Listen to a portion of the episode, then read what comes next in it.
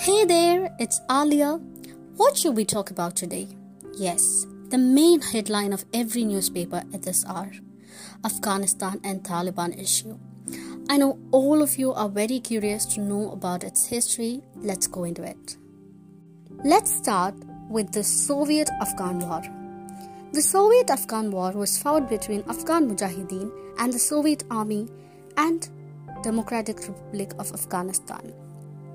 Afghan Mujahideen had the support of US, UK, Pakistan, Iran, Saudi Arabia, and China. It was a Cold War and it ended with the Soviets leaving Afghanistan in 1989 and the success of the Mujahideen. The oppression of the Democratic Republic and the Soviet Union's invasion in Afghanistan provoked the rural population, and this led to the creation of Taliban, Mujahideen, etc. Taliban, or students in Pashtun language, emerged in 1994 when the country was in chaos after the Soviet withdrawal. When they emerged, the country was facing a civil war due to the battle between different groups in Mujahideen, and they were one of them. And they won most of the country with their ideology to put Islamic values first and to fight corruption, when all that they were going to do was defame Islam by oppressing women, preventing their education, creating havoc in a war torn nation, misleading people, incorporating cruel punishments like a massacre, and sabotaging the statues of other religions and treating them unfairly. They captured a part of the country in 1996, while some other parts were ruled by different groups of Mujahideen. They then helped Osama bin Laden while creating the terrorist group Al Qaeda.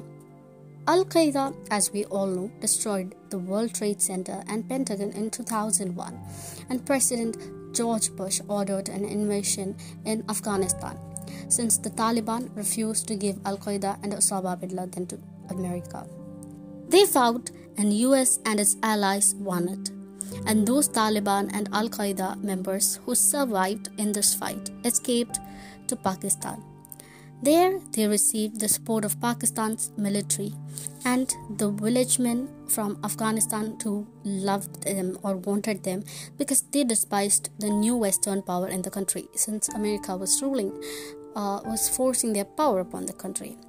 Finally, in mid 2021, Donald Trump made an agreement with Taliban to call back the American forces from Afghanistan.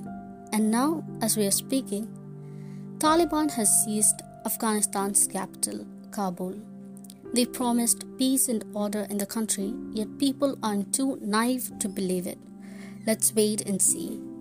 Thank you. Enjoy podcast.